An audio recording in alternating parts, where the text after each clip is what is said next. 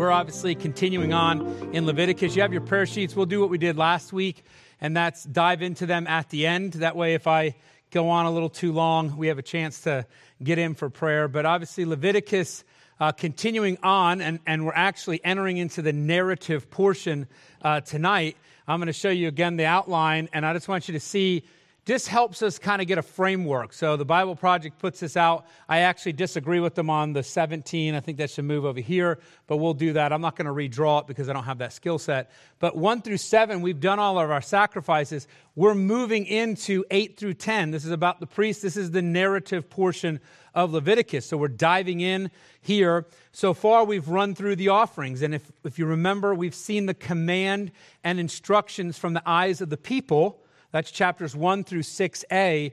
You see God talking to the people about offerings and how they would uh, give their offerings. And then from the rest of 6 all the way through 7, you get to see it from the perspective of the priest.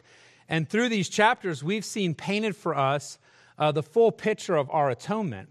As I mentioned, and I'll probably quote throughout Leviticus, that one author that says, if you're going to truly understand what Christ did for you, you need to know Leviticus. You have to understand what the sacrifices pointed to and what they were depicting. And I think we've kind of gotten a broader view of what these offerings were. We've seen the cleansing offering for, purification, trespass, which have been reparations or payment. And when we go to the New Testament, as you actually wander through Isaiah, you're going to see them talking about cleansing, white as snow. You're going to see conversation about payment. And Christ fulfills that all. But obviously, as we look in Leviticus, we understand um, the weight of what Christ did. And then as you wander and keep going through, you get this idea of his call to holiness, how serious God was about being in his presence, and that we are not to take that flippantly. And last week we really dove into that. That probably one of the main points we hit on is as a culture today, we tend to be very casual about God. We tend to demean or drag God down to our level.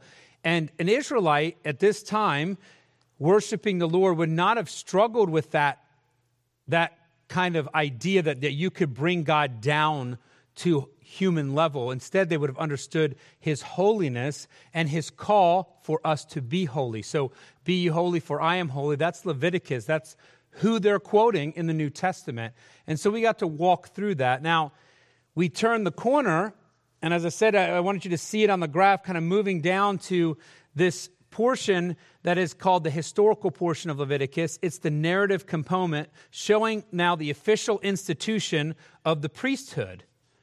And if you think about all these sacrifices that need priests and the instruction that's surrounding it, it makes sense that now, as the Holy Spirit is working in Moses, saying, hey, we need to talk about how the priests are now instituted to be priests and it makes sense after you build the tabernacle and after the construction of the articles of worship and the end of Exodus that we're going to come now to this priestly institution. By the way, if you read uh, Exodus 29 and Leviticus 8, you're going to see it sounds very similar because you see the narrative moving. Uh, but what's really fascinating, and I put interesting to remember something, is what happened after Exodus 29. After Exodus talks about what the priests would be doing and what, how they would be instituted. You get to Exodus 32 and you have the golden calf and Israel's massive idolatry. And who's right in the middle of that idolatry? Aaron. He's not the, he's not the one that perpetuates it, he's not the instigator, but he definitely kept the fire burning, right? Oh, that's what you want. We'll see what I can carve up. Apparently, he was good at making molten images, and so there he dove into it. And I want you to think a little bit about what he made. What did he make? A golden what? Calf. It's a, it's a baby cow. Now, if you notice to the offerings, you don't have a calf, a bull calf offered as an offering. But what's interesting, and, and we'll, we'll look at this, is when Aaron goes to make his first sacrifice as a priest, he is called to offer a calf. Never again, never before. It's not part of the list. And he is asked to offer that. But when you think about this, we have separation, right? We hit Exodus and we're like, wow, hundreds of years later, it feels like we're in Leviticus. I want you to realize that God's about to make Aaron high priest. And in a very short period of time, from when he built a golden calf and said to Israel, here is the Lord that got you out of Egypt. Now, he does still try to connect it to God, but he's made a molten image, breaking the rules they have just committed to, and he made that calf. So the plans for erecting the tabernacle and installing Aaron as high priest were interrupted by the production of an idol, of the golden calf. But, and this is what I want you to see in 8 and 10 that it's really easy to miss. You got to see God's grace and mercy because he still calls Aaron to serve in the capacity that he was called to serve before he committed this sin. If you really think about that, that's a career ending move in most instances. Yet God, in his grace and mercy, still permits Aaron, and I put privileges Aaron to be the high priest, called to that responsibility. And we watch in chapters 8 and 9 as that unfolds. Now, this all takes place through God's mediator, uh, his chosen prophet Moses. And you're going to notice that in 8 and 9, God commands Moses. And what you're going to watch is Moses functioning as the priest. So Aaron and his sons are going to come in, and they're going to be the lay people in this instance. And Moses is going to be the one who makes the offerings. And Moses is going to be one that handles the blood. Aaron and his sons are going to be the one that kill the offering. Moses will be the one that burns the fat. Moses will be the one that sprinkles the altar on the horns. He's going to be the one that puts the blood on their ear, on their thumb, and on their big toe. He is the functional priest. Even on the peace offering that goes to the priest, the breast and the thigh, Moses is going to keep the breast and he's actually going to give to God the thigh. And most commentators look at this and realize that you see this when I say emphasis on Moses, God saying, This is my chosen leader, and I'm working through him to institute this priesthood that will then do the sacrifices moving forward. It all takes place through Moses. And what you're going to find constantly repeated is this as the Lord commanded him. And throughout the whole thing, Moses is going to say, This is what the Lord said. We do as God commanded. And you're going to get this idea, and I hope this gets ingrained in. One, we're sinful. Sin is something that corrupts us constantly. And Aaron is going to offer an umpteen amount of sacrifices through seven days as he becomes ordained as a priest. And his first act as a priest is to make a sin offering. God is making it very clear to Aaron that you're not above everyone else, that you are not suddenly a demigod. You are still man and you're still sinful and you must offer sacrifices. If you look at all the offerings that take place in this week of time, it is telling Aaron and his sons, and it's reminding the whole nation of Israel we are sinful and we need redemption. We need atonement. Now, the whole process culminates. So I'm going to read the last verses of chapter 9 and we'll reread them again. But this whole process culminates at this as the Lord commanded him. It goes on, it goes, the glory of the Lord appeared unto all the people. This at the end, God's glory is there, it's, it's, it's visual. And then it goes, and there came a fire out from before the Lord and consumed upon the altar the burnt offering and the fat. In other words, what was already being offered and burnt, God's fire came and just consumed it all, which when all the people saw, they shouted and fell on their faces. And I always say this if you're going to underline something, you want to underline both of those. They shouted in joy. We'll talk about that and they fell on their faces, and it dealt with worship. And so when God's presence was revealed to the people, they screamed with joy, praise, and they fell down, which was a complete commitment to worshiping the true God. And one of the things that we walk away with as believers, and we should, is to understand the complete investment into worship. And then, and this doesn't mean that we're all falling on our faces. So don't, we, we get, when I say too literal, and next thing you know, on Sunday, you guys are all laying on the ground, and I'll be like, what's wrong? Something, something happened. Did someone eat something bad at the, at the kitchen? It is this commitment of everything you are to worship. And I want you to think briefly before I dive in how committed are you when you come to worship? How focused is your mind? I make jokes all the time about falling asleep, and you know I understand it happens to the best of you and some of the worst. No, just kidding. uh, just joking. I would never say that. Uh, he doesn't fall asleep. I'm picking on Mr. Malampy. He's able to sleep with his eyes open. I don't even know. So it's just there. But all the joking aside, and I understand we're tired and sometimes that happens, but here's the reality. When we come to worship, are we serious about worship? Are we committed to come to worship or are we committed to connecting with some friends? Or and look, it's great to connect with friends. Are we committed to what we'll feel afterwards? Oh, I hope to feel good. I hope to feel pumped up. I hope to feel like it was a fun time. I hope to have seen smoke, mirrors, fog, you name it. That's not to villainize any of the things I just mentioned, because they're neutral in that sense. It's the use of them that would be wrong. But do you come to worship? The Israelites came to worship with everything they had. They screamed with joy and praise, and they fell on their face, which depicts a complete commitment to worship. Those are some of the takeaways we'll close with tonight. But before we get all the way there, uh, we're going to need to walk through Aaron's ordination and first sacrifices as high priest.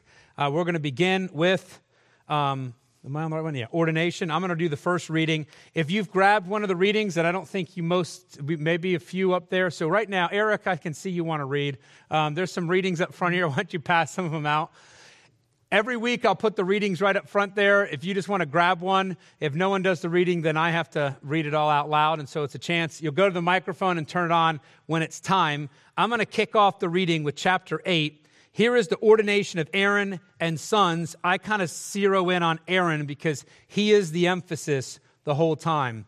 So, looking at chapter 8, verses 1 through 5, and the Lord spake unto Moses, saying, Take Aaron and his sons with him, and the garments, and the anointing oil, and a bullock for the sin offering, and two rams, and a basket of unleavened bread. By the way, the peace offering is going to be a confessional offering, so it requires bread with it, and gather thou all the congregation together unto the door of the tabernacle of the congregation. And Moses did as the Lord commanded him, and the assembly was gathered together unto the door of the tabernacle of the congregation. And Moses said unto the congregation, This is the thing which the Lord commanded to be done.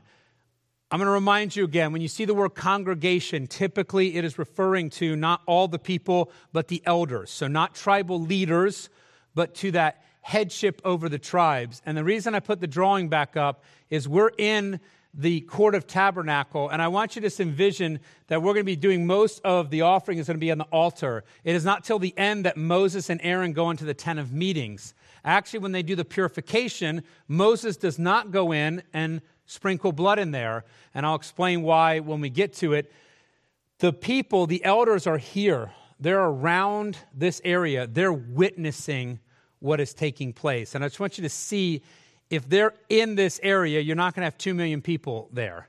I'm not saying that the people aren't gathered out here, but the congregation that's close are the elders that would need to witness what is taking place. So God speaks to Moses.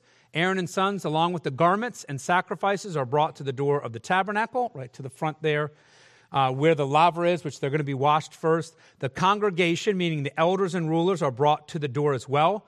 Uh, these leaders were called upon to witness momentous occasions. They're confirming here for the nation of Israel. They're like you would have someone sign a document, witnesses, right? If you're going to sign to something, you have to have a witness sign that you actually did this, that confirms this. They are the witnesses. So they're going to stand in front of the congregation. Now, two million people, how far stretched out are they? And can they see in to what's going on? So, what do they need? If you're a Simeonite, what do you need? You need your leader to witness this, and you need your leader to come back and say, This took place. This is what happened.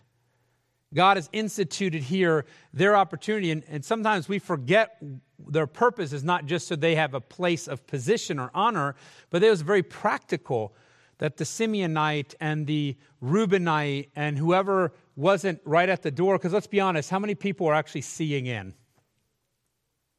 Very few, if any, because I'm guessing they wrapped around. And so they need to know what took place. They needed that firsthand account.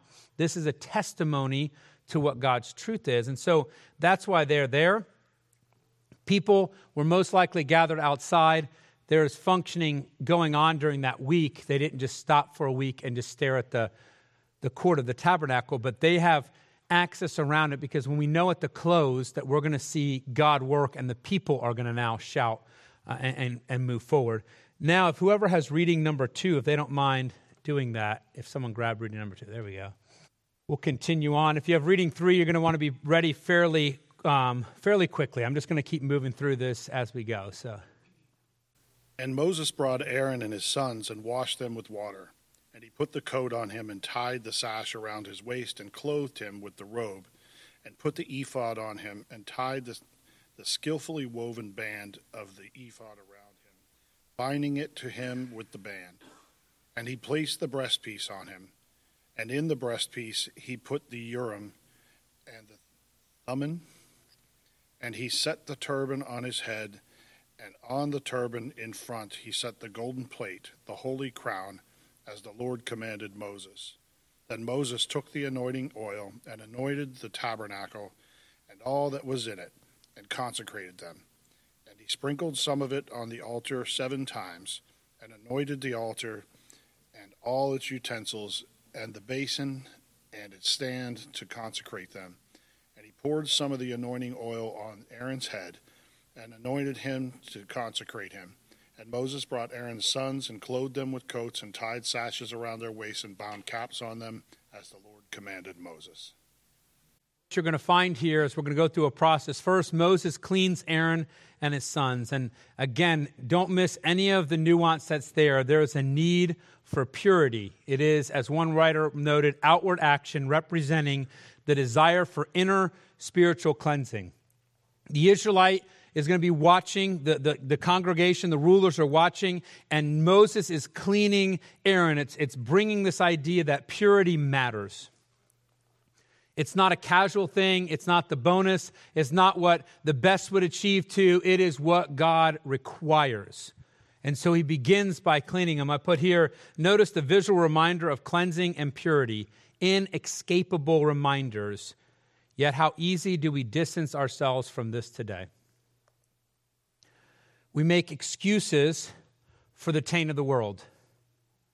We can't help it. It's around us. That's who we are. That's how we grew up. That's the work I'm forced into.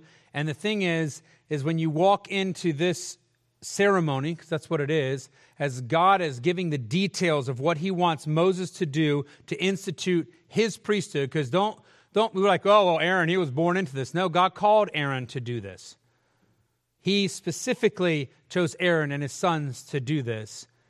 And Leviticus shows that purity bears thought and weight in our mind.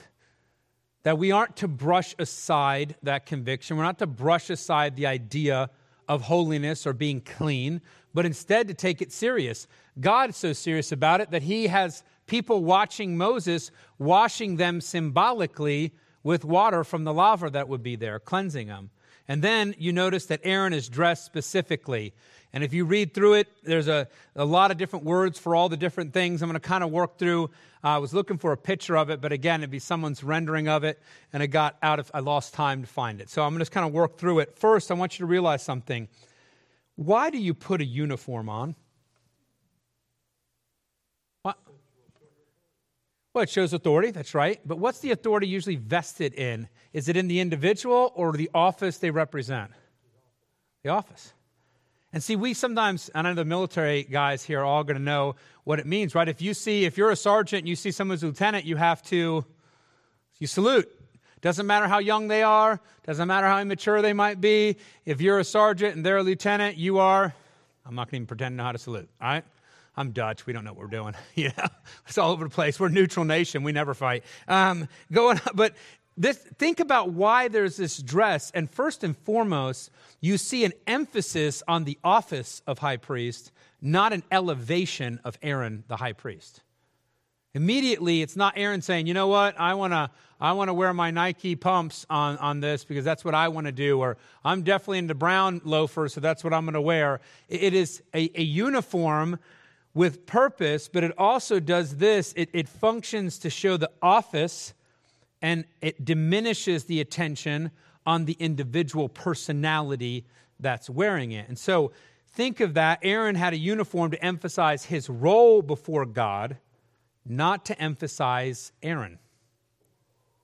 Again, as you walk through life, as we are the church and we're his children in the body of Christ, we are to be elevating Him and not ourselves. And again, you see this principle, it carries through. Linen undergarments, it started off with what was against the priest's skin. And that fine linen represented personal righteousness under a tunic which was covered by the robe of the ephod. So you have the ephod, but you have the robe of the ephod. It was blue linen. I think it was a light blue, typically there. Um, and it had pomegranates on the bottom, which signified fruitfulness, and bells. Why bells? Well, the high priest would walk into what? Holy of Holies. And if you hear the bells, he's alive. When the bells stop ringing and he's not out, you drag him out because you can't go in and get him. It, it, and, but the bells were what? They're ringing to tell you what? He's alive, which means he must be accepted to come in. So the bells are a testimony to him at that moment. They testify to the fact that when Aaron goes in and they hear the bells moving as he does what he's going to do, what God's called him to do, that God's accepted him. He's done what he's supposed to do from a sin offering to purification. So the bells function not just as a warning, like, oh, I hope the bells are ringing. It is a testimony to Aaron's character in that moment, that he was an accepted servant of God, that he has followed through with God's commands, because that's what Moses is emphasizing. This is what the Lord commanded. This is what the Lord commanded. Why do they repeat that? Why do you repeat in Scripture? It's emphasis, right? It's important. We got to get this. Moses says over and over and over and over again, as the Lord commanded, as the Lord said, as the Lord commanded. In other words, God is serious about you doing things the way He has told you. Now you move on. A sash would gird that robe. On top of that was added the actual ephod. A shorter outer garment looks like a jacket. Um, I went through some of the how it was buckled. I think there's a special buckling on the shoulders. If you go to Exodus, you read about two onyx stones with the names of Israel carved on it. Uh, one person notes in regard to that, Aaron bore those tribal names as a memorial as he represented Israel before the Lord. Remember the one picture I was going to go point to, but it's definitely gone. On the Bible Project, it shows the priests represent Israel to God and they represent God to Israel. And so Aaron, even in his, his uniform, he's walking in representing his people. There was a breastplate which also had 12 precious stones connected to the shoulder pieces of the ephod, and it had some holding the Urim and Thummim, and whoever you pronounce it, it's great to me. I say you go with it. Those are actually just Hebrew words. I think it's for light and perfection. Um, it's somewhat of an un, unexplained component in Scripture. It was done to discern God's will. And so you'll read through the Old Testament. By the time you get uh, to the post exilic period, you don't read about it uh, anymore. But through the history of Israel, this was used to decide God's will. I doubt they had to use it much when Moses was alive. But you're going to notice that Moses is going to pass off the scene at some point. How do they discern the will of God? And God gave them a way where a king could wonder and then the high priest could give an answer to a question what was God's will? He gave a way to discern what he wanted. We're not to go out and build those and pretend that that's God's answer, but instead tells us that God was communicating his will to the nation. They had a way to know what God wanted done. How do we know what God wants done today? What do we have that they did not have? His Word. So that's, we have, we don't need something like that. They had none of this, none nothing was written down. And so this is how they would know God's will. But the, the principle's there. It's not confusing what God wants, it's in His Word. Sometimes the details and, and, and really it's not details so much as patience is hard for us. I want the answer now, God, for how this is going to turn out. We'll know what needs to be done, but we sometimes want to get it done before God's going to reveal exactly how that's going to play out, how it's going to work, how we can apply His word. I have this oftentimes uh, with the mission work. I'm in, Nicar- you know, going to Nicaragua in November. Uh, you're doing some work, and, and sometimes things come up that I call them bumps in the road. And I like to smooth the bumps out immediately. So there's a bump, and I want to take care of it.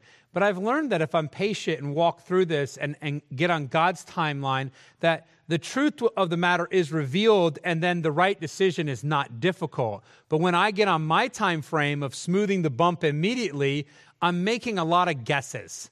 And I, you know, and I know all, we all do this, but I'm just going to confess my own, right? Have you ever prayed and really what you're doing is recounting to God what you're planning on doing, and you just hope you feel good at the end of the prayer about what you've decided you're going to do, and you just want to say that you prayed to God about what you want to do?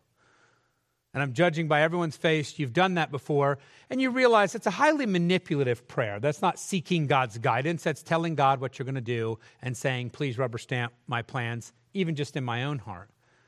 And then when you go to Him in prayer and you realize that you need to be patient, the answer is patience. I'm not the most patient person, but it's watching how God works. Well, that we have His word, we know His will. The nation of Israel would know His will. They knew what God wanted. And God made that clear to the Israelites. You go on from there, the turban or mitre that is completed on the head, it had a gold plate, and the gold plate actually said, Holy to the Lord. You see that in Exodus. So as he walked in, holy to the Lord, it's a constant reminder of what he's wearing, of him being set apart to the Lord, pure, cleansed, holy. Aaron then was anointed, but first Moses anointed the tabernacle and all within. They were dedicated to God's service, followed then by Aaron and later his sons, all dedicated to God's service. The sons are dedicated after the offerings. Aaron is dedicated before with the oil poured over him. I put here, do we live as though we've been dedicated to God's service? Out, if we believe in the priesthood of the believer, a New Testament gift, right? What God has done with the church as we function in the church, then we are to be dedicated to his service. Not just the guy that stands up and preaches on Sunday, or as I say, gets paid by the church or gets gets to make that their living. No, every single believer is dedicated to God's service. And I put as a question could we even be accused of that? Could someone accuse you of being dedicated to God's service? Or would they say, oh, okay, you're a Christian, you're religious, that's your tradition, you go to church, I get it. And sometimes people look at that and say, Oh, I can't believe you go to church every week. But at some point, as a believer, that, that's not what God's asking for. He's asking for you to be dedicated completely with all of your life and all of your talents to Him. Well, these Israelites would have been staring at Aaron, and he is being dedicated completely to God's service. Now, what follows are the offerings of purification, uh, burnt, and peace. And so, reading number three, if someone can grab that and jump up and read. It's going to be verses 14 through 21, chapter 8, 14 uh, through 21. Then he brought the bull of the sin offering, and Aaron and his sons laid their hands on the head of the bull of the sin offering, and he killed it. And Moses took the blood, and with his finger put it on the horns of the altar around it, and purified the altar, and poured out the blood at the base of the altar, and consecrated it to make atonement for it. And he took all the fat that was on the entrails, and the long lobe of the liver, and the two kidneys with their fat, and Moses burned them on the altar. But the bull and its skin, and its flesh, and its dung he burned up with the fire outside the camp, as the Lord commanded Moses.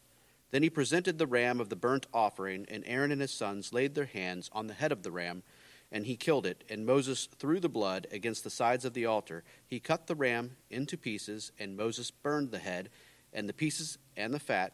He washed the entrails and the legs with water and Moses burned the whole ram on the altar. It was a burnt offering with a pleasing aroma, a food offering for the Lord, as the Lord commanded Moses. And again, keep hearing as the Lord commanded Moses. When you see the word he, it's typically referring to Aaron. That's why it says Moses does this. So he killed it, Aaron killed it, he cleaned it, Aaron cleaned it. Just like the priests would do the layperson is going to kill their offering. They're going to identify with their offering. They're going to be the ones that have to clean the entrails. They're going to be the ones that have to get the dung away, the, the, the impurity away. It's going to be the priest who burns the fat. It's going to be the priest who offers it on the offering. So there's Moses functioning uh, in that role. I put here first, what do you find is the purification offering, the sin offering. God's sanctuary must be cleansed of sin's pollution, specifically the sin that the priest would introduce themselves. Moses is purifying the altar and the, the offering. You see Aaron and his sons as lay people in this moment. They're doing the job that the Israelite would ultimately do. and Moses is doing the part that they would engage in as priests. Second, you see the burnt offering, and it follows exactly what Leviticus 1 says. Moses makes the sacrifices as the acting priest, as God's representative, and Aaron and sons acknowledge need. All of those Israelites would do that, acknowledging the need, acknowledge that they are dedicated to God and needing his atonement. The burnt offering is part of the atonement offering. And it is something that happens day and night every day, every night, the burnt offering is offered. Now, if someone has reading number four, uh, we move on and look at the peace offering. Uh, if they'll read that, that's verses in your Bible 8, 22 through 30. Then he presented the other ram, the ram of ordination, and Aaron and his sons laid their hands on the head of the ram, and he killed it. And Moses took some of its blood and put it on the lobe of Aaron's right ear, and on the thumb of his right hand, and on the big toe of his right foot. Then he presented Aaron's sons, and Moses put some of the blood on the lobes of their right ears, and on the thumbs and of the right hands, and on the big toes of their right feet. Then Moses threw the blood against the sides of the altar. Then he took the fat and the fat of the tail, and all the fat that was on the entrails, and the long lobe of the liver, and the two kidneys, with their fat and the right thigh. And out of the basket of unleavened bread that was before the Lord, he took one of the unleavened loaf, and one loaf of bread with oil, and one wafer, and he placed them on the pieces of fat and on the right thigh. And they put all these things in the hands of Aaron and in the hands of his sons, and waved them as a wave offering before the Lord. Then Moses took them from their hands and burned them on the altar with the burnt offering. There was, this was the ordination offering with a pleasing aroma, a food offering to the Lord. And Moses took the breast and offered it for a wave offering before the Lord. It was Moses' portion of the ram of ordination, as the Lord commanded Moses. Then Moses took some of the anointing oil and of the blood that was on the alternator, al, on the altar, and sprinkled it on Aaron and his garments, and also on his sons and on his sons' garments. So he consecrated Aaron and his garments, and his sons and his sons' garments with him that oil on the sons and again on Aaron, but before just on Aaron. This is, uh, I put an interesting peace offering. Again, Moses performs it. He gets the priestly share, yet the Lord ends up receiving the right thigh. Moses gets the breast. So he's setting a precedent, but you see in that precedent a connection uh, with God. And, and I put here, just as kind of a side note, as we walk through Leviticus, we see the priest's work and how the nation is going to function and how they're going to offer. Moses is still given that elevated role. He's still set aside, he still emphasizes God showing who his servant is and who his prophet is. Now, the process diverges from the norm in other places as well. So, a normal peace offering doesn't involve blood being put on someone's right ear, right thumb, right toe. That is unique to this ordination or this consecration. Uh, it was a confessional peace offering. And if you remember, a confessional peace offering came with the breads, right? They had to add to it. If you brought a peace offering for different reasons, let's say a vow or something else, you would not offer the bread. But if it was a confessional, and when we hear the word confessional, we immediately go to a booth and a priest sitting there and you're making confession of your sins. But a confessional is more a confession of a truth. And so Aaron would be making a confession here. He was confessing God's mercy and grace in choosing him as high priest and a prayer for blessing. So he was making a statement about God's character. That's why they say it's a confessional. And you know it's confessional because it comes with the bread that's tied to it. And so it points to what it was doing. It was an offering of sanctification, of setting apart. Uh, each of these locations, your ear, your thumb, and your foot, all are representing a whole. So they're, they're pointing to something. And I'm just quoting from um, other commentators here as they lay it out. The, the priest, and I just worked it to make sound easy to remember, the priest would listen to God's word. They listen to God. That's the ear. You're going to give your guidance will come from God. Um, it goes on from there. The hands were to be done. What do you do with your hands? You do work. So your hands are to do God's work. And then feet represent movement, do they not? To walk in God's way. So listen to God's word, do God's work, walk in God's way. And so this is very symbolic. And I, I, put here, I think the application to today doesn't require too much connection. I think I can make that same application, right? We are to listen to God's word, we're to do God's work, and we're to walk in God's way. What Aaron was depicting as Moses did this and they witnessed it was a very visual way of saying they hear only God, they do God's work, and they walk in God's way. They're set apart to that. We are also set apart to that. The application's an easy one. Uh, it all closes with some further instructions. Whoever has reading number five, if you want to pop up and you're going to finish chapter eight for us, 31 through 36. And Moses said to Aaron and his sons, Boil the flesh at the entrance of the tent of meeting, and there eat it, and the bread that is in the basket of ordination offerings as I commanded, saying, Aaron and his sons shall eat it. And what remains of the flesh and the bread you shall burn up with fire. And you shall not go outside the entrance of the tent of meeting for seven days until the days of your ordination are complete, for it will take seven days to ordain you. As has been done today, the Lord has commanded to, uh, to be done to make atonement for you. At the entrance of the tent of meeting, you shall remain day and night for seven days, performing what the Lord has charged, so that you do not die. For so I have been commanded. And Aaron and his sons did all the things that the Lord commanded by Moses. How many times you hear the word commanded?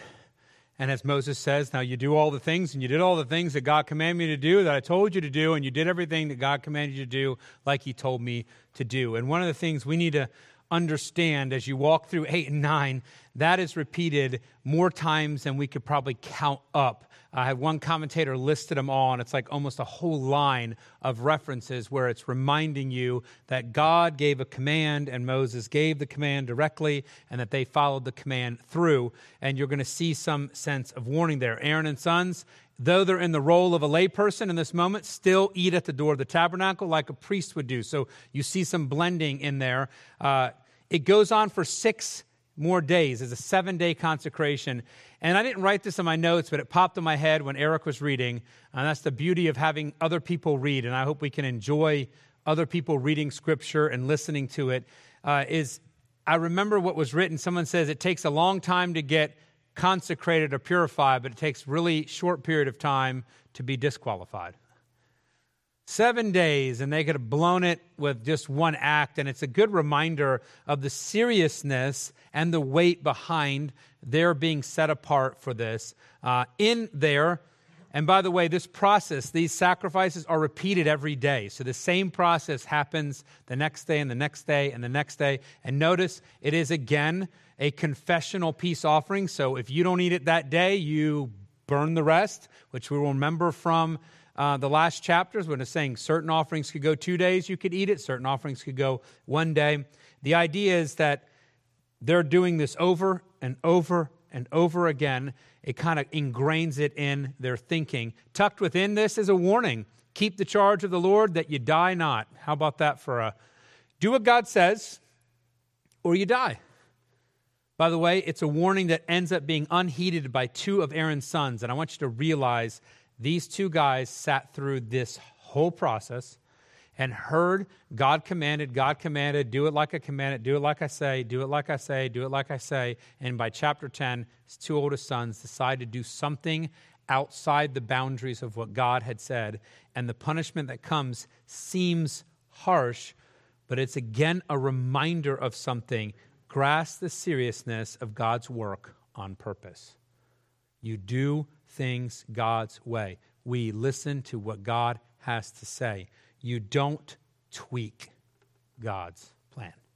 And God makes that very clear to the Israelites. I put as an action step the whole ordination process points to Aaron's need and to humanity's need. How many animals did they kill every day? Purification, burnt offering, confessional offering. We're going to eat some of it. We're going to burn the rest. The next day, we're going to repeat this thing. We're going to repeat this thing, a purification offering. What did he do wrong in between that one and the next one, right? And it's a reminder of humanity's sin and that we need a cleansing and we need a payment for sin. The whole nation reminded of the deep rooted nature of their sin. These were not sacrifices being offered for anyone but Aaron and his sons. This is the priest, and God is ingraining in them the deep seated problem of sin and the deep seated need for a Savior. Aaron and sons specifically cannot respond in arrogance now. They can't say, well, look at us, put, put on a pedestal. God's made sure they know they're not on a pedestal. You have seven days of sacrifices for your sin. We're purifying this place because of you. We have to put blood on that altar because you're going to contaminate it. That's all on Aaron and his sons. It's reminding them they don't get arrogant. Instead, they recognize God's grace and mercy in getting to serve God because God made a way and gave them a purpose. I put here, is that how we see God's call in our lives? How many times do we do something in ministry and that's what we put as the reason we don't do anything else or we do whatever we want or not get involved in another thing? We, we put the service there and say, I did this, that's, that's it. I notched my belt. I put my mark on the world of Christianity. I'm good to go. And if you want a New Testament illustration of why that doesn't work, take the Apostle Paul and you realize that you don't notch your belt and are done because there's a guy that was whipped a million times, it seems like, and shipwrecked and through all the troubles he went through. Or take a Peter or take a John. All those guys show you they understood the idea that you don't get to elevate yourself and put yourself on a pedestal, that you glorify only God or glorify only your Savior. So the days of the ordination are completed, and the narrative now turns, day eight, to take a look at Aaron's first sacrifices. And I'll read the first part of chapter 9. Came to pass on the eighth day that Moses called Aaron and his sons and the elders of Israel. That's that congregation coming together. And he said unto Aaron, Take thee a young calf for a sin offering and a ram for a burnt offering without blemish, and offer them before the Lord. And unto the children of Israel thou shalt speak, saying, Take ye a kid of the goats for a sin offering, and a calf and a lamb, both of the first year, without blemish, for a burnt offering. Also a bullock and a ram for peace offerings to sacrifice before the Lord, and a meat offering mingled, which means a cereal offering mingled with oil. For today the Lord will appear unto you. There's a promise from God. And they brought that which Moses commanded before the tabernacle of the congregation, and all the congregation drew near and stood before the Lord. And Moses said, This is the thing which the Lord commanded that ye should do, and the glory of the Lord shall appear unto you. And he's telling them again, God has said to do this.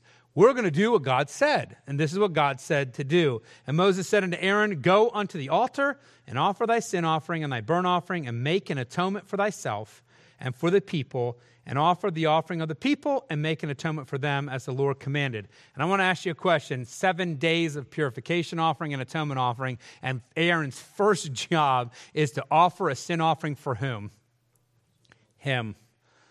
In front of the people, and then go ahead and do the role of the priest. Um, Aaron's been ordained. He's ready to offer sacrifices for himself. And I put here, don't miss the irony of his first sacrifice it's not used anywhere else. Really, again, a calf that he had made, a duplicate. And I put here, what did Aaron make for the nation of worship? A golden calf. And through the ages, if you read through the commentaries, uh, Jewish commentaries, every one of them notes this the irony that Aaron is bringing a calf to be offered, a, replic- a live item of what he replicated in gold and Aaron is reminded when he does this is this God being mean? Is this God being a bully and twisting it? No. Aaron is reminded who is the gracious God. It's God. He's the gracious one. Who has extended mercy? God has. And who has given him his privilege? God has. Aaron, with this offering, is kept grounded. And I want you to notice this he's not allowed to get self righteous when you're offering this calf, and if all the Jewish commentators through history pick up on the irony, I'm guessing that the people who just try to worship a golden calf a month or so ago pick up on the implication of the high priest bringing a calf that is now going to be offered for sin. They're not going to miss God's point, and God's not crushing with his thumb. God is mercifully reminding them of how sinful they are and their need, and that their high priest has a need as well. It's a gift, actually, that we all continually need to be reminded that we need a Savior. Because it's easy in the world around us. And by the way, whoever has number seven, reading number seven, you can pop up here and read it. Um, but I just want to keep a note in the, in the world we live in, the, the more wicked the world becomes, the more self righteous or easier it is to become self righteous, right? Wow, look at that wicked world. They, they need this. They need a change. We are, we're further and further from the world. I hope so, in the sense of distance. But that doesn't mean you sit there and say you're Jesus. I mean, you're, you're, you're growing to that. I just want to make sure Justin is stand up there just waiting for me to go. So go ahead and read uh, reading number seven. So Aaron drew near to the altar and killed the calf of the sin offering, which was for himself. And the sons of Aaron presented the blood to him, and he dipped his finger in the blood and put it on the horns of the altar and poured out the blood at the base of the altar. But the fat and the kidneys and the long lobe of the liver the sin offering he burned on the altar, as the Lord commanded Moses. The flesh and the skin he burned up with fire outside the camp. Then he killed the burnt offering, and Aaron's sons handed him the blood, and he threw it against the sides of the altar. And they hand, handed the burnt offering to him piece by piece, and the head, and he washed the entrails and the legs, and burned them with the burnt offering on the altar. Then he presented the people's offering, and took the goat of the sin offering, sin offering like the first one. And he presented the burnt offering and offered it according presented the grain offering, took a handful of it, and burned it on the altar besides the burnt offering of the morning. Then he killed the ox and the ram, the sacrifice of peace offerings for the people. And Aaron's sons handed him the blood, and he threw it against the sides of the altar. But the fat, of, but the fat pieces of the ox and of the ram, the fat tail, and that which covers the entrails and the kidneys, put the fat pieces on the breasts and he burned the fat pieces on the altar. breast and the right thigh, Aaron waved. I'll run out of time as I typically do, but um, 8 through 21, notice that the blood is placed on the altar. Uh, when you're making a sin, remember when the, the priest is making a purification offering, they would bring blood into the sanctuary. They would put it on the incense altar. They would sprinkle it on the veil. They would work their way back, and they, they would put blood on the, the burnt offering, the altar outside of the tent of meetings. He doesn't do this for this first one. Uh, and I'm, I'm not going to pretend that I, I figured this out on my own. Read somebody that said uh, it's not on the incense altar yet, likely because he, Aaron, has not entered there yet and thus has not contaminated it. It doesn't require purification yet. And so that was one of the implications, because that's, that's a deviation from now on out, when he does the purification offering, he's going to go into the tabernacle and he's going to sprinkle it on the veil, wipe it on the incense altar, and he's going to work his way out and he's going to do the altar on the outside. He just does the altar, and this is a purification one. Uh, notice the variety of animals in the sacrifices. He offers all kinds of offerings except the trespass or reparation offering and uses the majority of the acceptable animals. And it points to the fact that these sacrifices uh, as he dives in were for the general sinfulness of the nation. There's a shift, right? There's been this focus on Aaron's sinfulness and his son's sinfulness and their need for a savior. And as you see him move to the calf and he makes the offering, and you don't miss the irony, you don't miss God's lesson that he's gracious and he's merciful. Uh, he is the one giving to Aaron.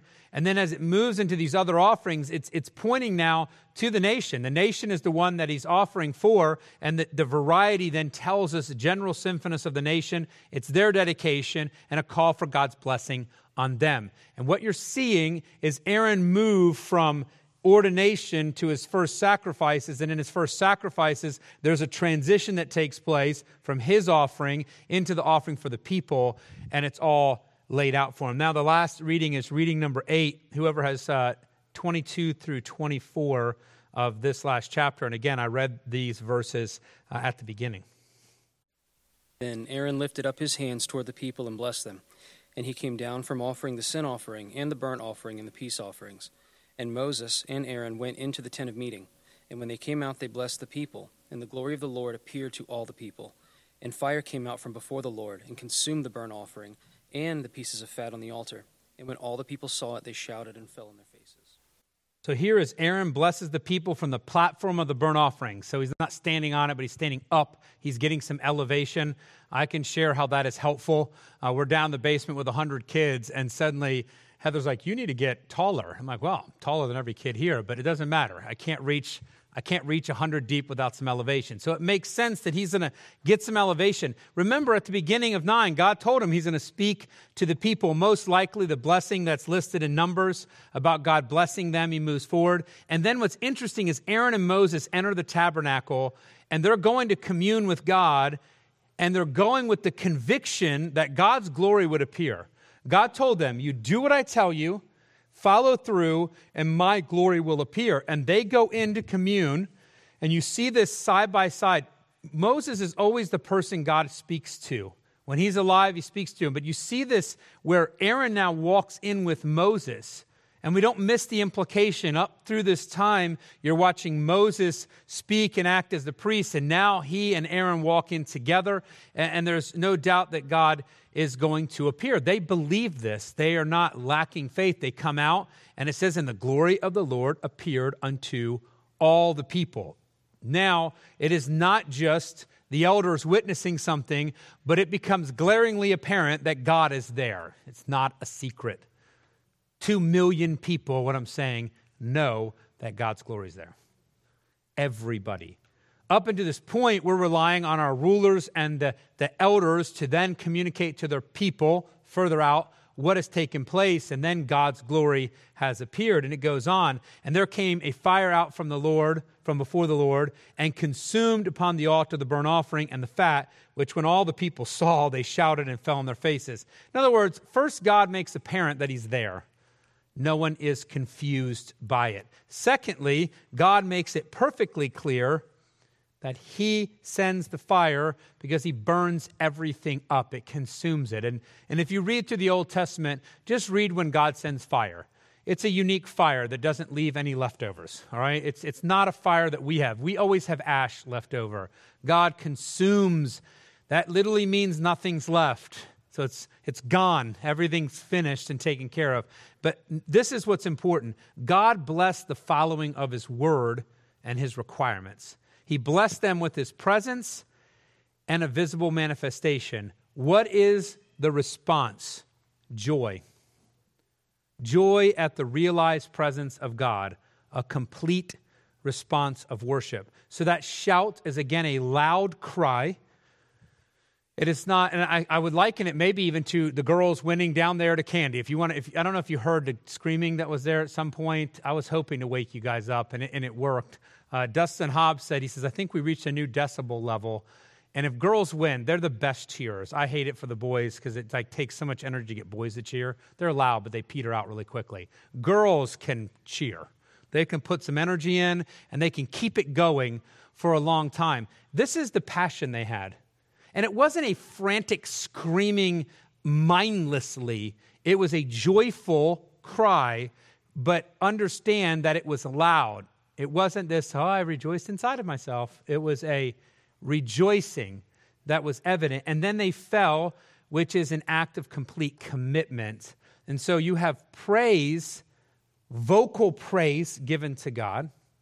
And then they fell, which depicts an act of complete commitment. And I put here the response was complete. God had all of them.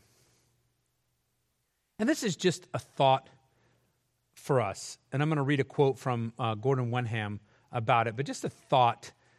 Because uh, I, I would definitely fall into the arm crossed listening type of personality. So if you cross your arms, I just assume you're listening because that's how I listen, okay? I'm, I'm, it doesn't bother me, but think about when, when you worship. Are you vocal? And I'm talking about even we sing, we shout for joy, but we should be singing. You might say, Kenny, singing's not my thing. Well, Make it your thing. Because you're going to sing and praise and shout in joy. And then when you're worshiping, be fully vested in worship. And I'm going to throw the jokes aside. I'll bring them all back. Don't worry, because I love jokes. That's one of my problems. But the reality is this if while you're at church worshiping on Sunday, you are looking at your watch and thinking, what am I going to eat for lunch? I would recommend eating a little bit more for breakfast so you can make it to the end of worship before you need to get a sandwich or a steak or whatever. Trust you me, I want to eat too. I always want to eat, that's a given. Um, but we are here to worship. Our food is set aside. Actually, the whole idea of fasting is you be hungry while worshiping, and it should help focus you in. And so the reality is this let's not be distracted worshipers. Let's be zeroed in on worship. This is what Wenham notes God's greatness and holiness cannot be ignored. He must be acknowledged by our whole being. Nothing less is adequate. Everyone is we're, we're very different. I know that. People are different and different in their expressions. But here's the question I want to leave you with without making it a certain action you can perform because we all can become performers is this Do you give your all to worship? Is everything vested in your worship? Because as Wenham notes, and I think he's completely accurate, biblical in this, nothing less is adequate. You cannot worship God part way. That's not worship. Worship is all, or it's nothing. Action step I put could the same be said of our worship, of our acknowledgement of the holy God, the only God, our Savior? Is that how we respond to God?